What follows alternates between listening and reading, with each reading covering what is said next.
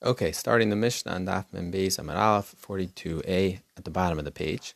If you make a Bayer Pri Hagafen on the wine that you drink before washing Hamadzi, the custom in those days was that before Hamitzi they would actually drink some wine as an appetizer. They would also eat some foods. Rashi explains they would eat some, maybe some hors d'oeuvres of fish and chicken cutlets or something of that sort before the meal. So if you make the bracha on the wine before the meal, then the wine that you drink at the end of the meal, forget the wine that you drink during the meal, even the wine you drink right at the end of the meal before benching, they would eat a little bit of a dessert before benching.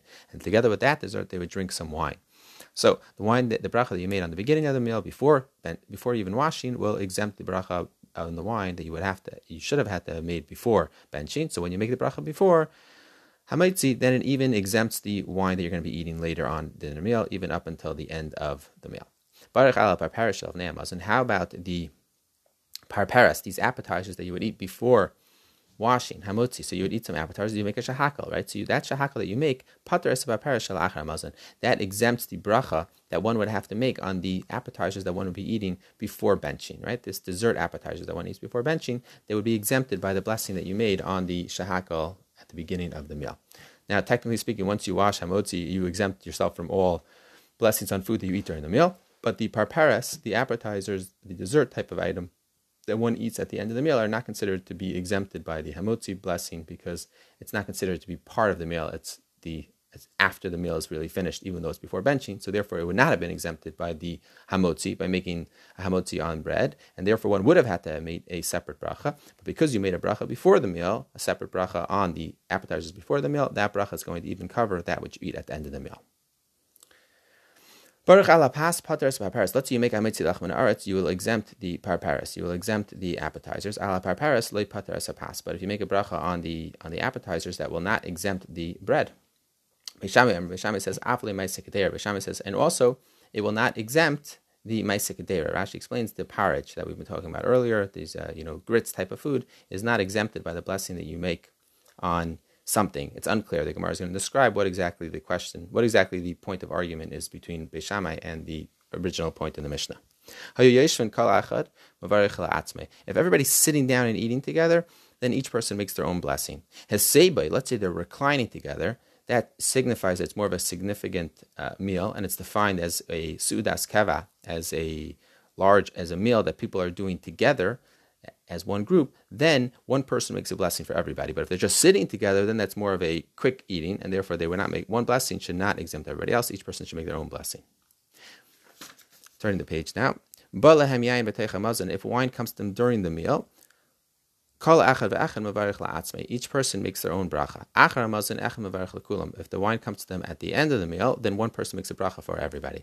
And also, the one who makes the bracha on wine at the end of the meal, He also is going to be the one now who makes the bracha on the mugmar. Rashi explains the mugmar is they would bring some sort of good-smelling spices at the end of the meal, and one person would make a bracha of a b'rei minei t'shayim, b'rei minei samim, whichever bracha it is, b'rei atzei b'samim, and that bracha would be exempting everybody else. The Kiddush of this is that even though he just made a bracha on the wine, once he makes the bracha on the wine at the end of the meal for everybody else, he also is the one who gets the privilege of making the bracha on the spices. Now, even though they only bring the mugmar at the end of the suda, still the bracha that he made on the wine at the end of the suda also exempts, but that also gives him the privilege of making the bracha on the mugmar, on the spices as well. Amar Rav Bar Mari, Amar Rav Bar-Mari says the name of Rav Bar Mari. The whole halacha that making Kiddush, not just making Kiddush, but anytime that you drink wine at the beginning of the meal, that exempts the wine at the end of the meal, right? The reason why that is only when it is Shabbos or Yom Tov. Why? Because on Shabbos and Yom Tov, when you sit down to eat and drink, you understand that you're going to be drinking wine during this meal. But the rest of the year, typically people don't drink a lot of wine during the meal. They might drink a little bit of wine, they might drink some wine at the beginning of the meal, but that will be it. So they'll drink that wine at the beginning of the meal, they'll make a Hagafen. If they then decide later to drink wine in the middle of the meal, they're going to have to make a new bracha on every cup that comes in front of them, because we consider it that they didn't have in mind that they were going to be drinking wine later on. This is stated as well. Amar Rav Abrachana, Amar Rav Bar Mari, Amar Rav Yeshua Ben Levi, Lo Yishanu Ela B'Shabbos Yom Tovim. He also said this is only true when it's Shabbos and Yom Tov. We assume that the person is sitting down to, when he drink wine, he's going to be having in mind to drink wine at later times in the meal as well, and therefore the first blessing on wine will exempt the later meals, later cups of wine. He also brings two other cases, when people are leaving the bathhouse and when people are leaving the bloodletter. Why? When you leave the bloodletter, you need to drink some wine to get back your strength, and when you leave the bathhouse, also you drink wine to get back your strength. And therefore, everybody does that. And therefore, as soon as you sit down to eat your meal, it's understood, and you have in mind that you're going to be drinking wine during that meal. Al v'shayim es hashana, the rest of the year. The rest of the year, you make a bracha on each cup of wine individually, because, like I said, you did not have them in mind when you initially made Kiddush. Or not Kiddush, when you initially made Hagafen. Rabbah Bar Mari, ikla lebei Rava Bichol. He went up to the house of Rava Bichol during the weekday. He saw that he made a bracha on wine before eating Hamitzi, and he made a bracha on wine after eating Hamitzi. Amar Lei Yashar. He said, this is what you did is correct. And he said, and this is what Rishu Ben Levi said as well, that this is what you should do during the week. You should make a separate bracha on each cup. Rishu Ben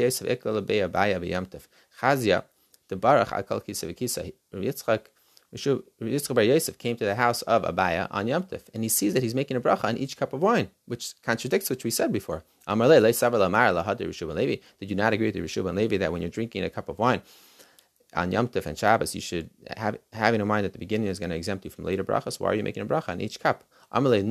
He says, I maybe, if you actually have a mind, but I wasn't planning on drinking any more wine. Then later on, I changed my mind. Since I wasn't planning on drinking any more wine, even though it was Shabbos and Yom Tov, I took myself out of the general principle, and therefore I do have to make another bracha later on if I have wine at a later point in time. So the question is like this. If wine only comes to them during the meal, they did not make Kiddush on wine beforehand, they make Kiddush on bread, let's say, and they didn't have any wine before the meal. Now, all of a sudden, somebody brings wine during the meal, and they make a Hagafen, because that's what you have to do, right?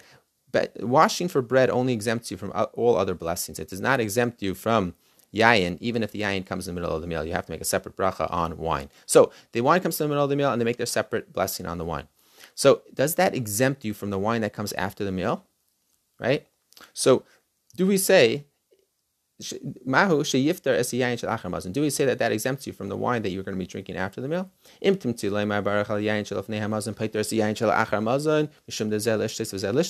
Gemara is going to explain what's its two possibilities. Do we say that it's the exact same thing as the regular wine that you drink before the meal, that since you had in mind you're going to be drinking wine later, it exempts you from all other wine? Or in which case you would not make a bracha even on the later wine, even though you only made a bracha in the middle of the meal? Or do we say that drinking wine in the middle of the meal is not your typical drinking wine? When you drink wine in the middle of the meal, you're just drinking wine to help wash down the food. And therefore, maybe that's not going to cover you for the wine that you're going to drink at the end of the meal. Or do we say, maybe you'll say that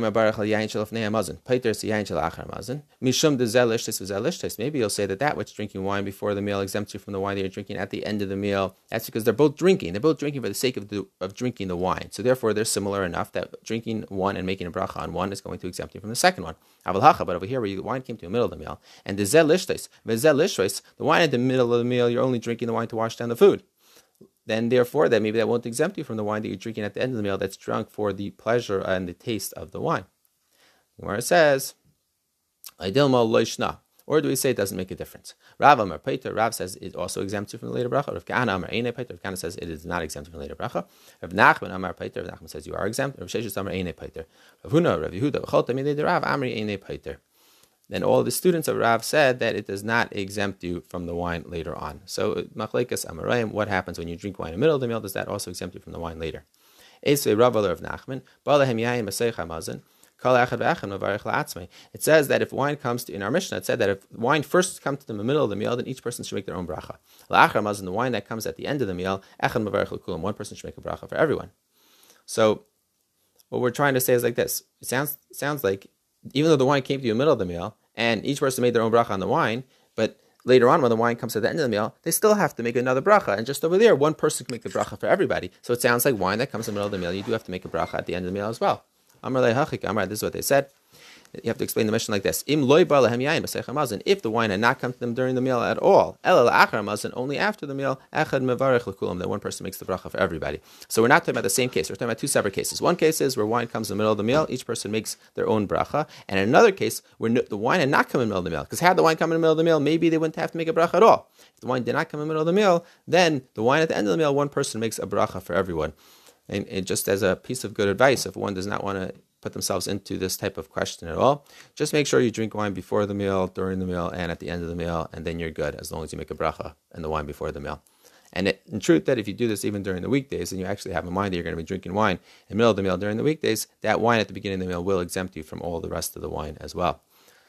Baruch ala pas. Pater es parparas, ala parparas loy pater es pas, b'shama emrim af loy maisikadera. So the Gemara asks like this, Ibailuhu. Beit Shammai's opinion, who says that it doesn't exempt you from even the parach, what's he referring to exactly? Beit Shammai Aresha Pligi, is he arguing on the first statement of the Mishnah? Oidilma Asefa Pligi, or is he arguing on the second statement of the Mishnah? What does this mean? The first position the Mishnah states that if you make a bracha on bread, it exempts you from the appetizers. And it certainly exempts you from the parach, which is even less of an important food. But and therefore, and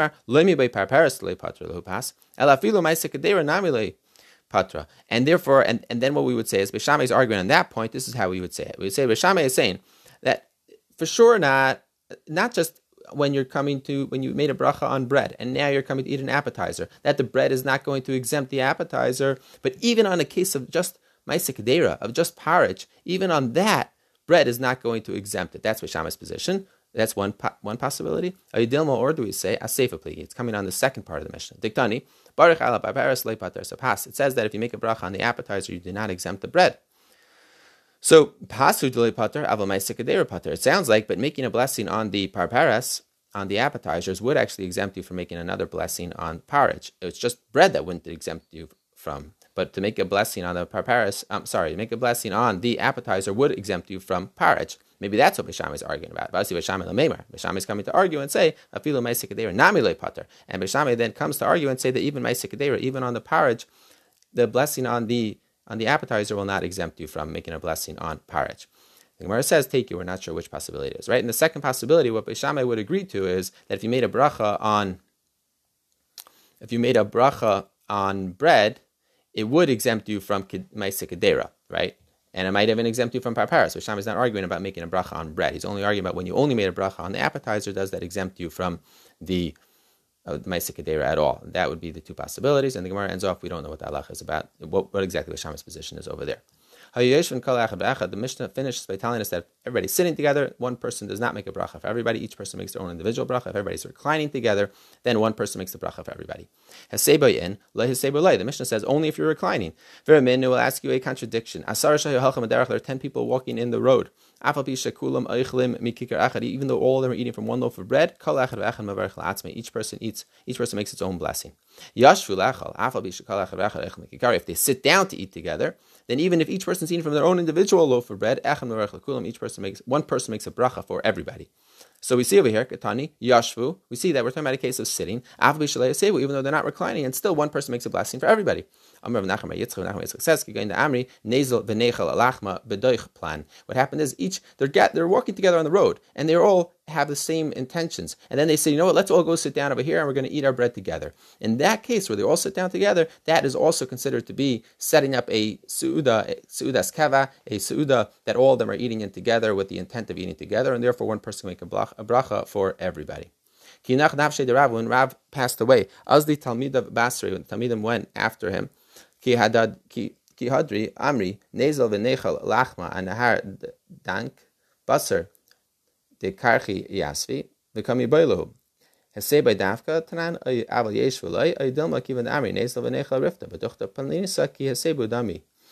like this. After Rav died, his Talmidim were sitting down and eating food together right after he died. And they were sitting down and they were eating, but they were not reclining. And the question was, well, we all decided to come sit down together and eat the food in one place. Does that also qualify as being similar to a reclining situation and we would make one bracha for everybody?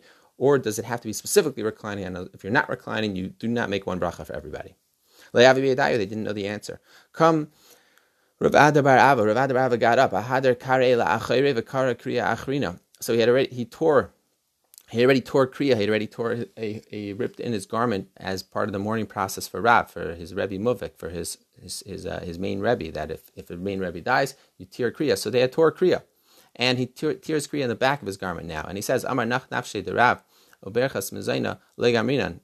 He says, Rav has passed away. We don't even know the laws of making a bracha on food. Even that we haven't learned from him yet. Ada asa husab, until an old person came. Ramalahu mas nisan abraisa. He put together, this person also put together the Mishnah against the B'risa. Our Mishnah had said that only if you're reclining. The B'risa said that if you have 10 people walking on the road and they say, let's go eat food in this specific location, then it does exempt them. And he explained to them, he says that since you guys all said, let's go sit down and eat our food, then it is also considered like reclining, and indeed making a bracha. One person can make a bracha to exempt all the rest of them from that bracha. And that is the halacha as well, that as long as you're all sitting down together with the intent of eating a meal together, one person makes the bracha for everybody else. Take care. Good Shabbos.